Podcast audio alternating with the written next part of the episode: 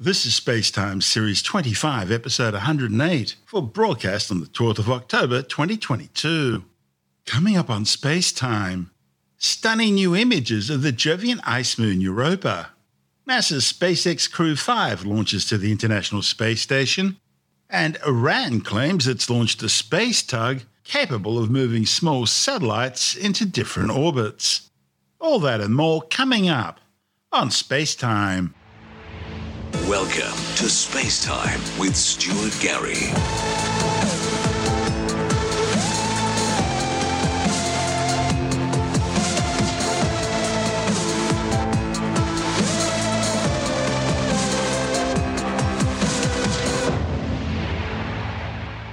NASA's Juno spacecraft has now completed its close flyby of the Jovian ice moon Europa. In the process, it's captured some stunning close-up images which are actually raising more questions than they're answering.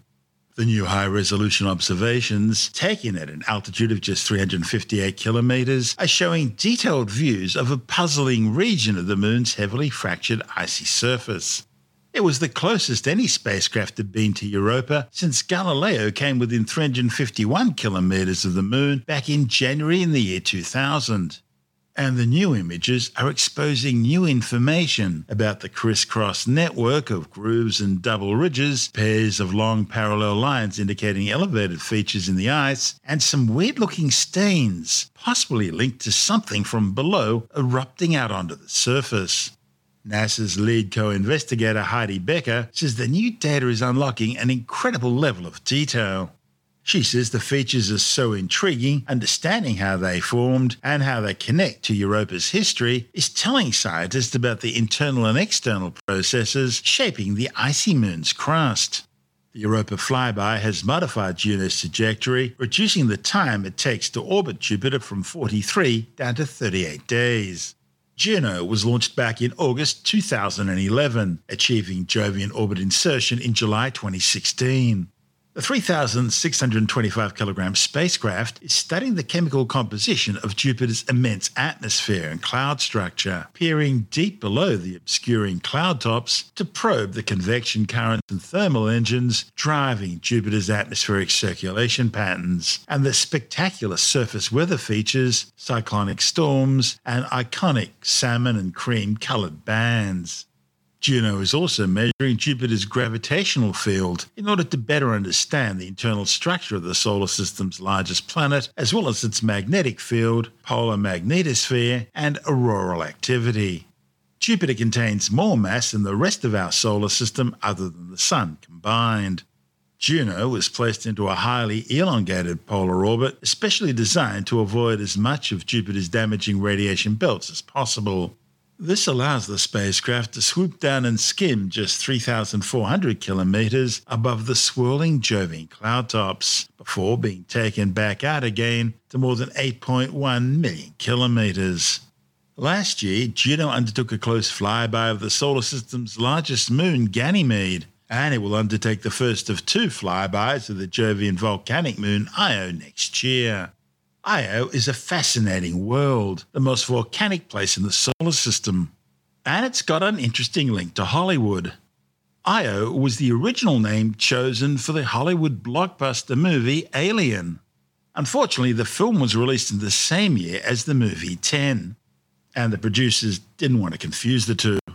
Getting back to Europa for now, and Europa is the solar system's sixth largest moon, with about 90% the equatorial diameter of Earth's moon. The frozen world has a salty global liquid water ocean deep below a kilometres thick icy crust. The water is kept liquid, despite the moon's extreme distance from the sun, by the constant flexing of the planet as it orbits around Jupiter. Known as tidal flexing, this bending of the moon generates heat, and that heat's enough to keep the moon's subsurface water supply liquid. In fact, Europa has more liquid water than all the Earth's oceans combined. And that's raising speculation that maybe, like Earth, there could be life below the icy crust of Europa. Only time will tell. This report from NASA TV.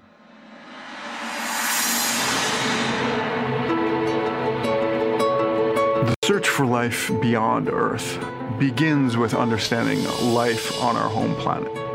And that story, the story of life on Earth, may have begun in our oceans. And that's because, of course, if we've learned anything about life on Earth, it's at where you find the liquid water, you generally find life.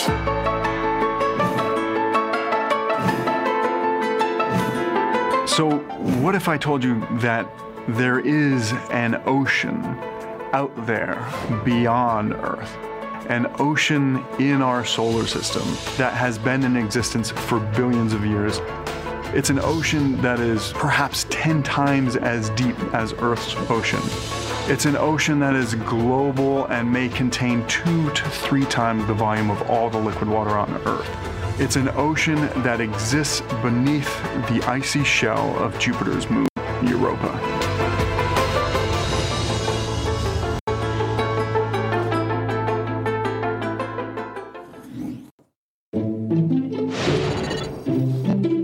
How do we think we know that Europa's ocean exists? Well, it's a combination of using telescopes on the ground and having spacecraft that have flown by Europa and collected data about the surface, about the interior structure, and about the magnetic field around Europa. And the combination of those data sets leads us to a high degree of confidence that this global liquid water H2O ocean is there today, and it's been there for much of the history of the solar system. We used to think that in order for a world to be habitable, you had to be at just the right distance from the sun or whatever your star was, such that you could have a liquid water ocean on the surface. Now, along with liquid water, life as we know it needs 2 other keystones. The first is the building blocks for life, the stuff you find in rocks. And the second is some form of energy to help power life. And here's where Europa is a real game changer. It is far, far out from the sun, and yet it's got this liquid water ocean. And the reason that Europa has liquid water is because it's orbiting Jupiter, and the tidal tug and pull causes Europa to flex up and down, and all that tidal energy turns into mechanical energy, which turns into friction and heat that helps maintain this liquid water ocean beneath an icy shell. Along with helping maintain liquid water, we think that tidal energy may also allow that ocean to interact with rocks on Europa's seafloor, and it may even give rise to things like hydrothermal vents, which could help provide not just the building blocks for life, but also the energy for life.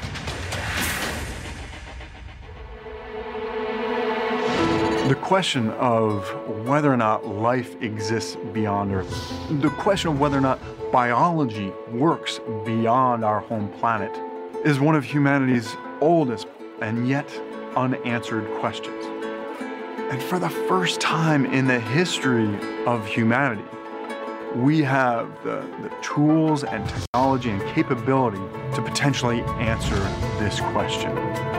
And we know where to go to find it. Jupiter's ocean world, Europa.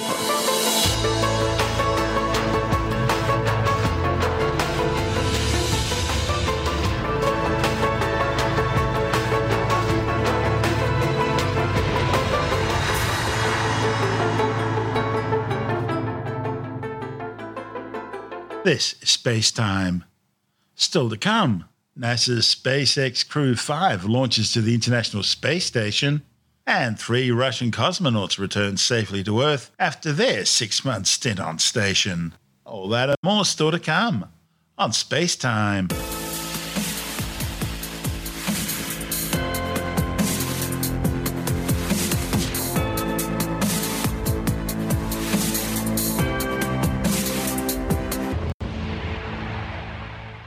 The SpaceX Dragon capsule Endurance has successfully docked to the space-facing forward port of the Harmony module on the International Space Station. Docking came 2 days after launching aboard a Falcon 9 rocket from Space Launch Complex 39A at the Kennedy Space Center in Florida. Crew-5 displays are configured for launch. Copy, and Nicole, Josh, Koichi, and Anna, on behalf of the entire team at SpaceX, good luck, Godspeed, and enjoy the ride. And those words from Nicole Mann, the first female commander of a Dragon. Upon liftoff, you'll hear a number and letter combinations, which mark different abort zones throughout the flight, as well as some performance calls. The first two are 1A and 1B, and those signify the first stage and will last up to the very north tip of North Carolina. The next are 2A through 2E, and those will come into play once the second stage kicks in, lasting from the top of North Carolina all the way to the tip of Newfoundland and the northern Atlantic. You'll also hear a spot that is to be avoided, and you might hear Shannon or forward to Shannon, and that actually refers to Shannon, Ireland, meaning they would target off the east coast of Ireland if they were later in that second stage and did need to abort for some reason. So the next major milestone that we're looking towards will come just seconds from now, and that will be when engine chill begins on the first stage of the engine. That's right. So engine chill is basically when we take a little bit of that super chilled, densified liquid oxygen and we flow it through the turbopumps of the Merlin M1D engines on the first stage. This helps to prepare the turbopumps and avoid any thermal shock to the hardware when they see the full flow of liquid oxygen during ignition. We're also expecting the inclusion of prop load for the RP1 on first stage to wrap up at T minus 6 minutes.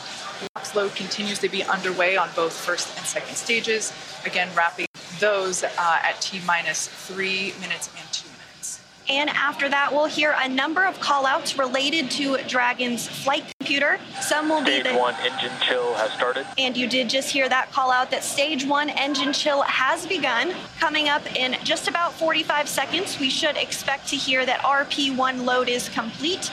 RP1 load is that densified kerosene or rocket fuel that will help propel the crew into orbit. All of that RP1 is loaded into the first stage, and we are standing by to hear that it was loaded into the second stage as well. Again, we expect that to wrap at T minus 6 minutes. Stage 1, RP1 load is complete. Great news there, the RP1 load is now finished. And coming up, we'll also hear the call for Dragon to configure for terminal count, and then it will be transferred over to internal power, and then we'll hear that propellant tanks on Falcon 9 are getting ready to pressurize, which helps add some additional rigidity and structural support as we get ready for strong back retract.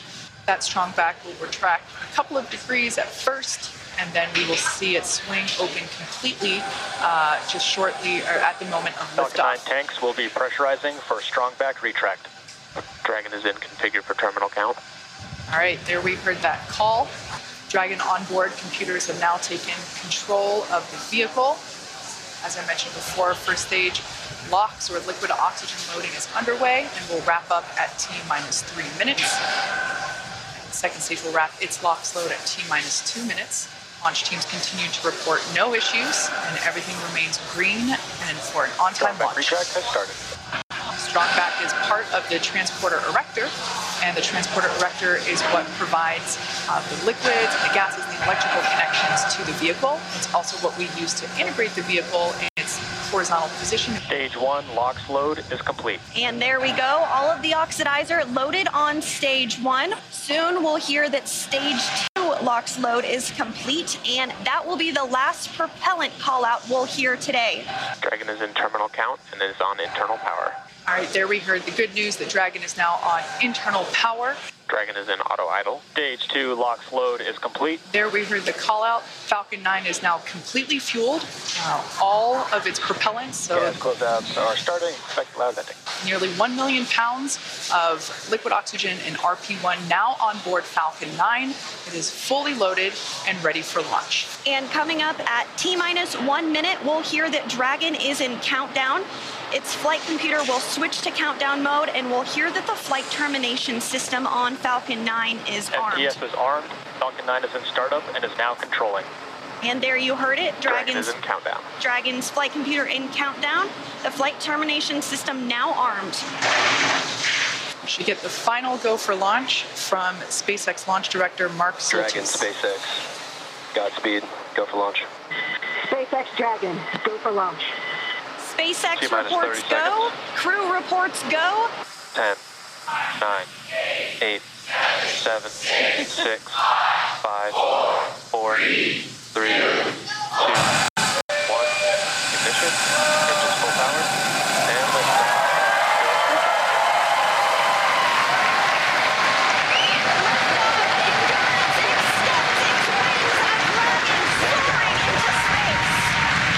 Propulsion is nominal. Vehicle is pitching downrange. We're now at T plus 35 seconds into the 5th rotational crew mission on board Dragon and Falcon 9. Stage 1 throttle down. Falcon 9 engines throttling down to help pass through the period of maximum dynamic pressure. This period is known as max Q, and once the vehicle... There we just heard that the vehicle is now traveling faster than the speed of sound. Once through max Q, we'll throttle those Merlin engines back up. Stage 1 throttle up. Stage 1 throttle. Stage 1 Bravo. Copy 1 Bravo. That call out for 1 Bravo means we're in the second and final abort mode for the first stage, continuing to get good performance. The crew is already pulling over 2 Gs, and next up is going to be a couple of events in rapid succession. First will be engine chill on the second stage and back engine. And there you heard that call out. And then we'll have MECO, or main engine cutoff, where the 9 engines igniting will cut off in preparation for second stage separation. Then we'll see the single Merlin vacuum engine on the second stage ignite and continue to carry the Crew-5 astronauts to orbit. Just like we did on first stage, that MVAC chill is intended to help pre-chill the hardware prior to the full flow of that densified liquid oxygen. Stage 1 throttle down. At this point in time, those 9 Merlin engines are beginning to throttle down in preparation for MECO, or main engine cutoff. Standing by for MECO. And MECO. Stage 2 Alpha. And stage separation confirmed. Copy 2 Alpha. Obviously confirmed by the loud cheer behind us here at Mission Control Hawthorne. The stage is lit and continuing to carry the Crew-5 astronauts into orbit. First stage making its way back to Earth. We will be attempting to land it on our drone ship, which today we are using. Just read the instructions. Acquisition of signal, Bermuda. And we did hear that acquisition of the ground station in Bermuda. The first stage is continuing to make its way back to Earth, and the second stage is going to continue. Trajectory nominal. Another good call. Trajectory nominal. Dragon copy. Confirmation there from Commander Nicole Mann. Second stage is going to continue firing until a little over 8 minutes into the flight. Really doing the heavy lifting now, getting the crew into orbit. Everything continues to look nominal on both first and second stages. As I mentioned before, the first stage will be making a landing on one of our drone ships, which is currently parked a couple hundred miles off the coast of Florida in the Atlantic Ocean. Dragon, SpaceX, trajectory help. Good confirmation there that we have good trajectory. The second stage now traveling over 5,400 miles per hour. Crew is pulling a little more than 1 G right now. That's going to continue to ramp up, peaking just before we get to second stage cutoff here in just a few minutes from now. First stage will be performing 2 separate burns, a re-entry burn where we reignite 3 of the Merlin M1D engines on the first stage. We ignite the center engine and 2 radial engines to help slow it down as it re-enters the Earth's atmosphere, and then the second final burn, and that will be the landing burn on our drone ship. And the single MVAC engine that you see. Trajectory nominal. The single MVAC engine that you see is continuing to fire. We did hear another call out that trajectory is nominal. Crew heading in the direction that they are supposed to be. This single engine can produce over 220,000 pounds of thrust in the vacuum of space, now over 200 kilometers in altitude. We will start to hit events now in a rapid succession as the first stage continues to make its way back to Earth, and the second stage continues its burn, just a couple minutes left in that burn. We are coming up to the re-entry burn, which, as I said before, we ignite 3 of the 9 Merlin engines to help slow the booster down as it re-enters the dense part of the Earth's atmosphere. As the entry burn completes, we'll be in the final... Stage 1, entry burn startup. There we heard the call out. You can there see it on your screen that that entry burn has been initiated. And as that entry burn completes, we'll be in the final different abort phases here shortly, which essentially correspond to areas along the very northeastern seaboard of the U.S. Stage 1 entry burn shutdown. Everything continues to look nominal for both the first and second stages. And the crew with the second stage still attached is now traveling over 13,000 miles per hour. We're about 10 seconds away from SECO 1. Copy, Shannon. Shannon, that call out for Shannon, Ireland, indicative of our final abort zone. After this, we'll see second stage shut off, and we'll be listening for confirmation of a good orbit, which tells us the crew and Dragon are exactly where they need to be. There we had confirmation that the stage 1 landing burn has shut down simultaneously. The entry. Dragon, SpaceX.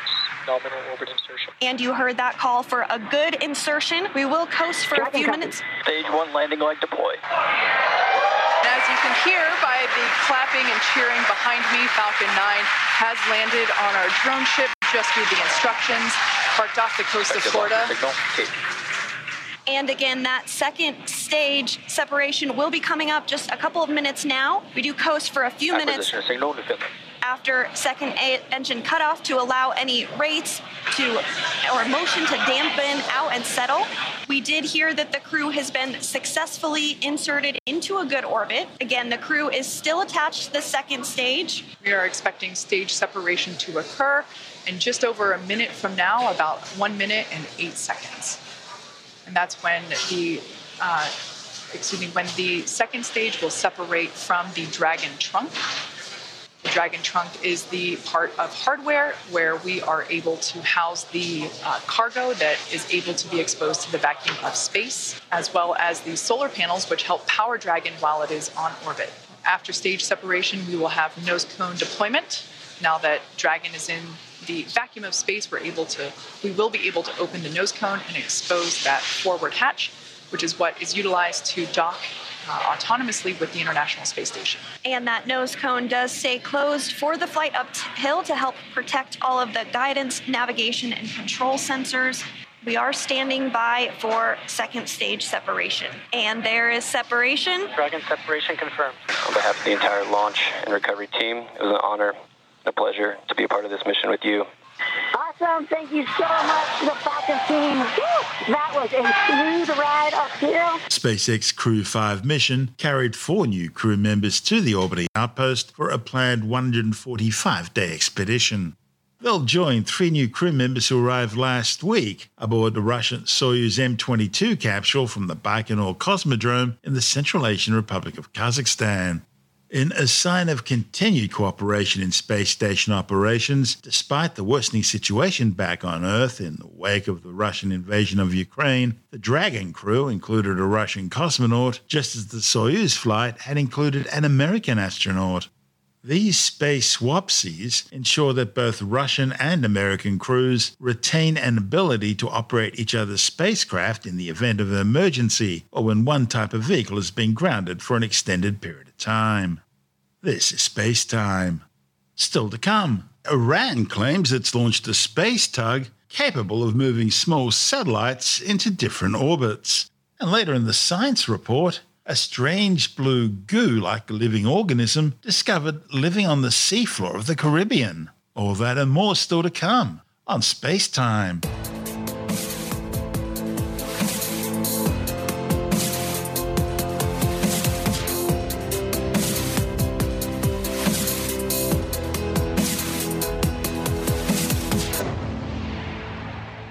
Three Russian cosmonauts have returned safely to Earth aboard their Soyuz MS-21 capsule, landing under 3 bright orange and white parachutes on the Kazakhstan steppe, about 150 kilometers southeast of Zhegestan. The Soyuz MS-21. Standing by for the thermal protection and the... We see the removal of the thermal protection.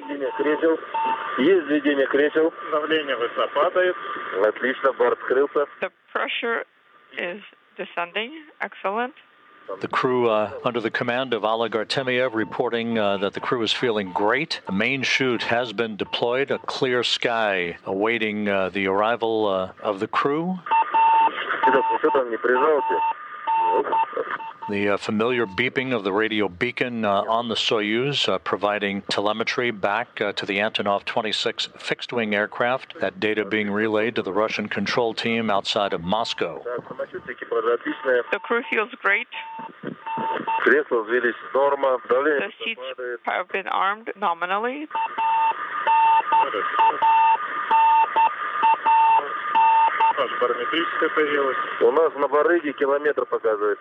We're seeing 1 kilometer.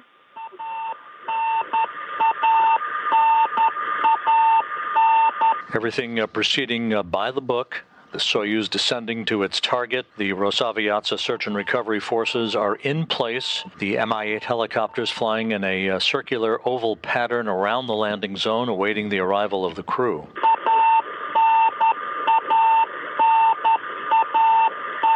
Oleg Artemiev continuing to report back that the crew is feeling great.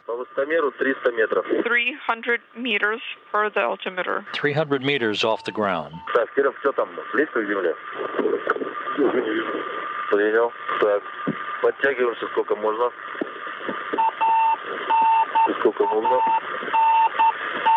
Clear skies, temperatures in the mid-40s Fahrenheit. Awaiting the arrival of Artemiev, Matveyev, and Korsakov, just minutes away from wrapping up 195 days away from the planet. The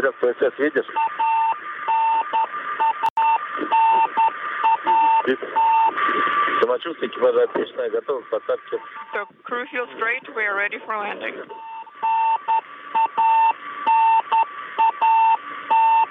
Getting ready for landing. Copy, 250 meters, ready for landing. All is going very well. The Soyuz just seconds away from touchdown. And touchdown. Touchdown confirmed at 5:57 a.m. Central Time, 6:57 a.m. Eastern Time, 4:57 p.m. at the landing site. The soft landing engines firing just a second or two before touchdown. Artemiev, Matveyev, and Korsakov home. The crew had undocked from the International Space Station's Prichal airport some 3.5 hours earlier. The team had spent 195 days in orbit, flying up just after Russia's invasion of Ukraine. In fact, they made a bit of a surprise when they arrived at the space station wearing yellow and blue jumpsuits, which bore a striking resemblance to the Ukrainian flag. But it turns out sometimes a jumpsuit is just a jumpsuit. In this case, they just happened to be the colors of the cosmonaut training school the three had attended. Helicopter recovery support teams landed minutes after touchdown to help extract the crews from their charred capsule, which the Russian Federal Space Agency Roscosmos had adorned with anti-Ukrainian slogans prior to launch. After post-flight medical exams at the landing site, the cosmonauts were quickly flown to Star City near Moscow for debriefing.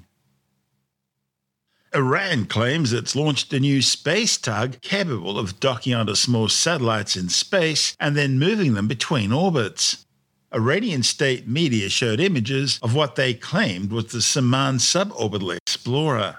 However, the term suborbital sort of defeats the claim that this thing is capable of moving spacecraft in orbit. What the images were actually showing appears to be a Safir anti-ship cruise missile. It only has a range of around 25 kilometres. Of course, Tehran has a history of making unsupported claims about its space program. These have included some notable pictures of new Iranian spacesuits, which were quickly shown to be nothing more than children's dress-up costumes.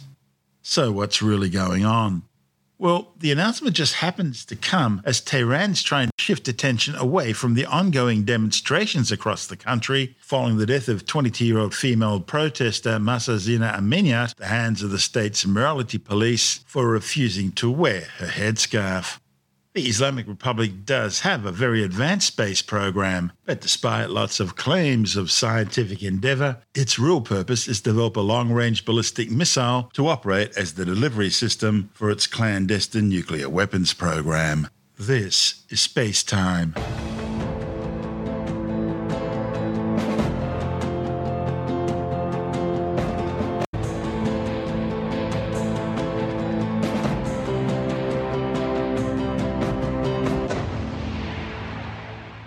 And time now to take another brief look at some of the other stories making news in science this week with a science report.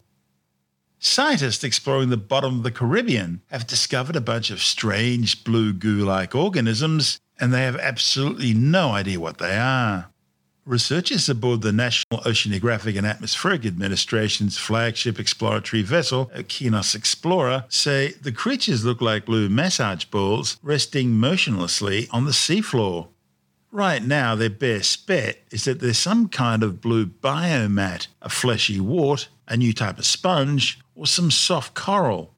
The critters were discovered by remotely operated underwater vehicles, and the next step will be to collect a sample for a more thorough study in the laboratory. We'll keep you informed. Archaeologists have found that some of the cities of the ancient Maya in Mesoamerica suffered from extremely intense mercury pollution. A report in the journal Frontiers of Environmental Science claims the Maya frequently used mercury and mercury-containing products during their classic period between the years 250 and 1100. That mercury then leached into the soil and is now so heavy in some places that even today it poses a real potential health hazard to archaeologists. Scientists found concentrations ranging from 0.016 parts per million up to an incredibly intense 17.16 parts per million.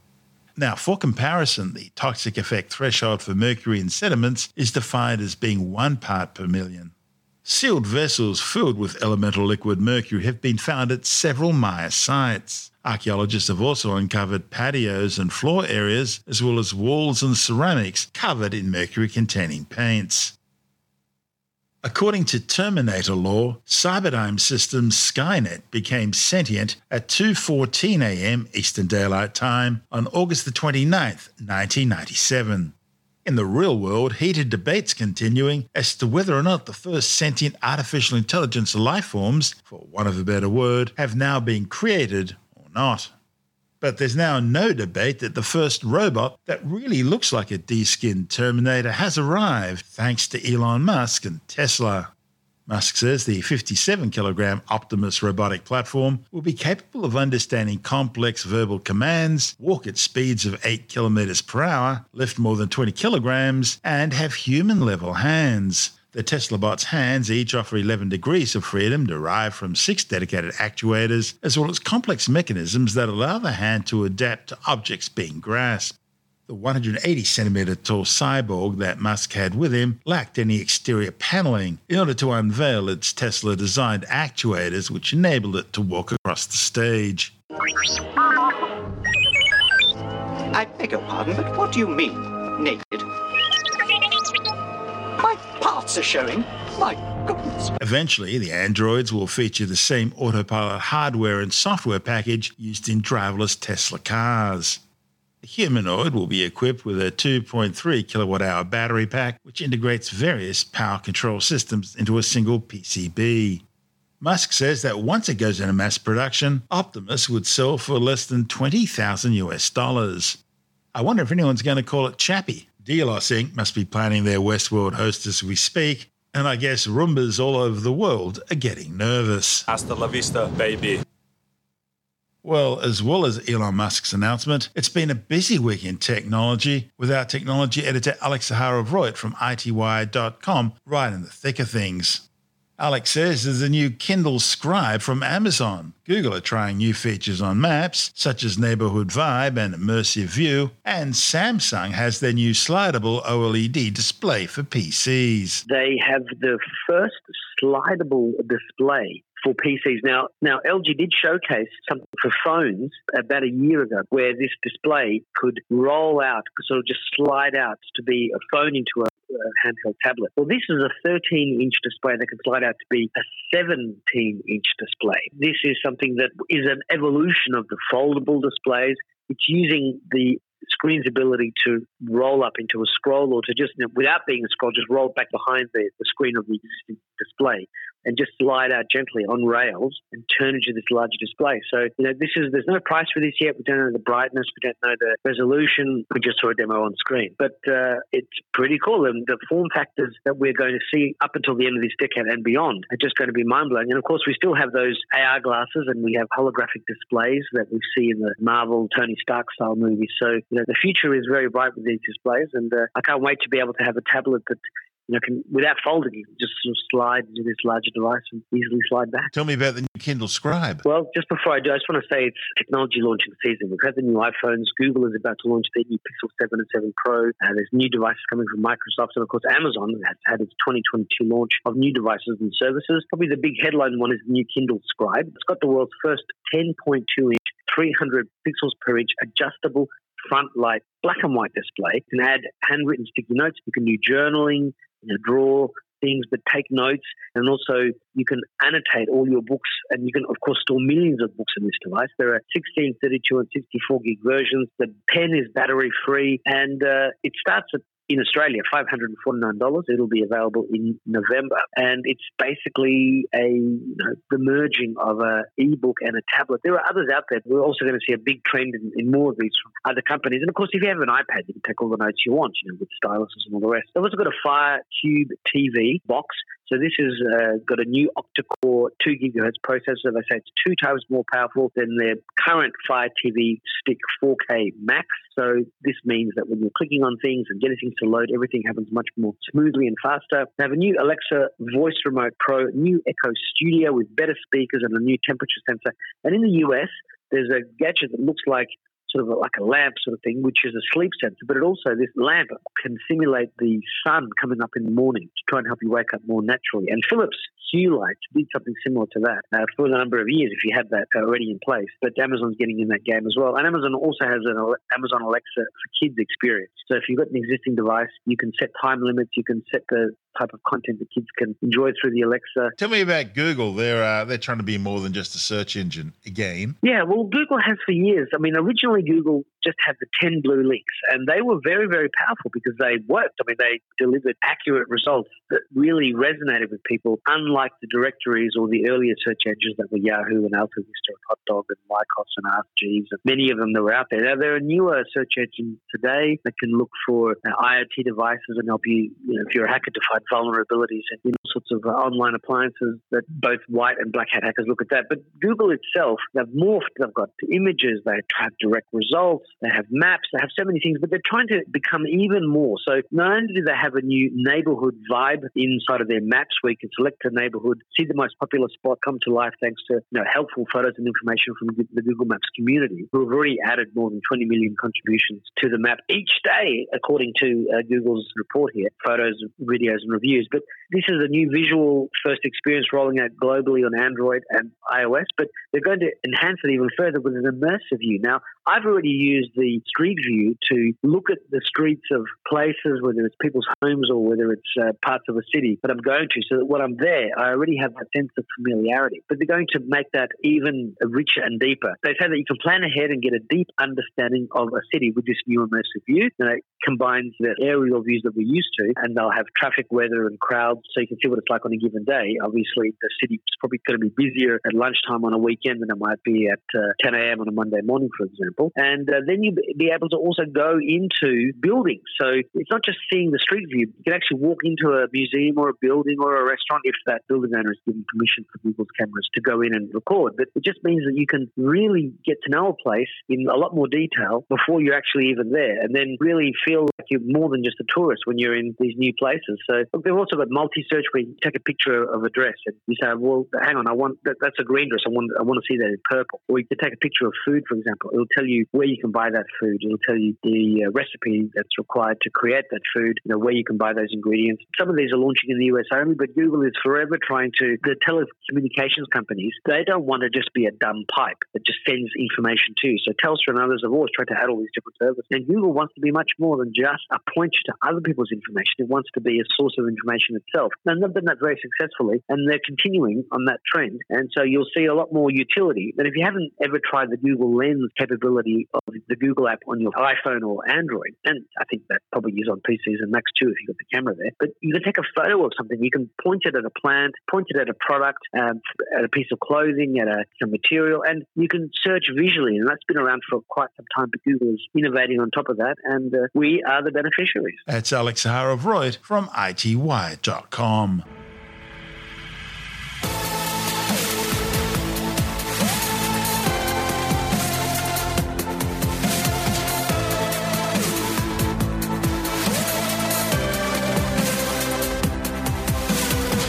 That's the show for now. Spacetime is available every Monday, Wednesday and Friday through Apple Podcasts, iTunes, Stitcher, Google Podcasts, Pocket Casts, Spotify, Acast, Amazon Music, Bytes.com, SoundCloud, YouTube, your favorite podcast download provider, and from spacetimewithstuartgary.com. Spacetime's also broadcast through the National Science Foundation on Science Zone Radio and on both iHeartRadio and TuneIn Radio. And you can help to support our show by visiting the Spacetime store for a range of promotional merchandising goodies, or by becoming a Spacetime patron, which gives you access to triple-episode commercial-free versions of the show, as well as lots of bonus audio content which doesn't go to air, access to our exclusive Facebook group, and other rewards. Just go to spacetimewithstuartgary.com for full details. And if you want more Spacetime, please check out our blog, where you'll find all the stuff we couldn't fit in the show, as well as heaps of images, news stories, loads of videos, and things on the web I find interesting or amusing. Just go to spacetimewithstuartgary.tumblr.com. That's all one word, and that's Tumblr without the E. You can also follow us through @StuartGary on Twitter, @SpacetimeWithStuartGary on Instagram, through our Spacetime YouTube channel. And on Facebook, just go to facebook.com/Spacetime with Stuart Gary. And Spacetime is brought to you in collaboration with Australian Sky and Telescope magazine, your window on the universe. You've been listening to Spacetime with Stuart Gary. This has been another quality podcast production from Bytes.com.